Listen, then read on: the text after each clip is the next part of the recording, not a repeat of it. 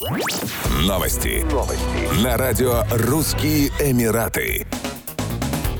Компания Синаха Платформ из Объединенных Арабских Эмиратов, занимающаяся поддержкой национальной продукции в стране, заключила соглашение с российской компанией Omega Future о создании в Абу-Даби первого завода по производству 3D-принтеров и образовательных роботов. Соглашение было подписано во время второй сессии форума «Производите в Эмиратах». Соглашение подписали исполнительный вице-президент Синаха Платформ Кардус Аль-Амери и генеральный директор Omega Future Ярослав Олейник. Вице-президент эмиратской компании подтвердил, что Синаха Платформ в основном основном заинтересована в привлечении инвестиций, передовых технологий в соответствии с планом Абу-Даби по укреплению своих позиций в качестве передового и конкурентоспособного промышленного центра на региональном уровне. На форуме Абу-Даби анонсировал 8 новых проектов, которые должны подтолкнуть рост в промышленном секторе столицы. Речь идет о соглашениях, подписанных инвестиционным фондом Абу-Даби с частными компаниями, представленными в таких отраслях, как производство, банковское дело, нефть и газ, фармацевтика и здравоохранение.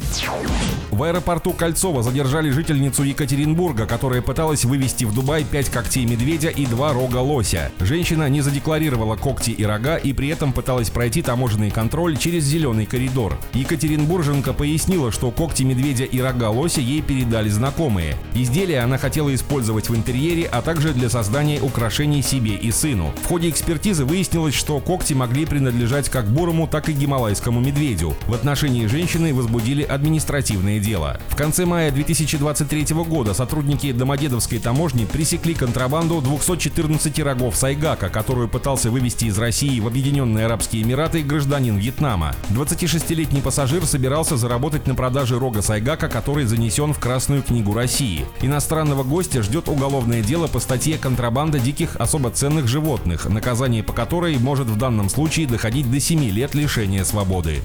Еще больше новостей читайте на сайте russianemirates.com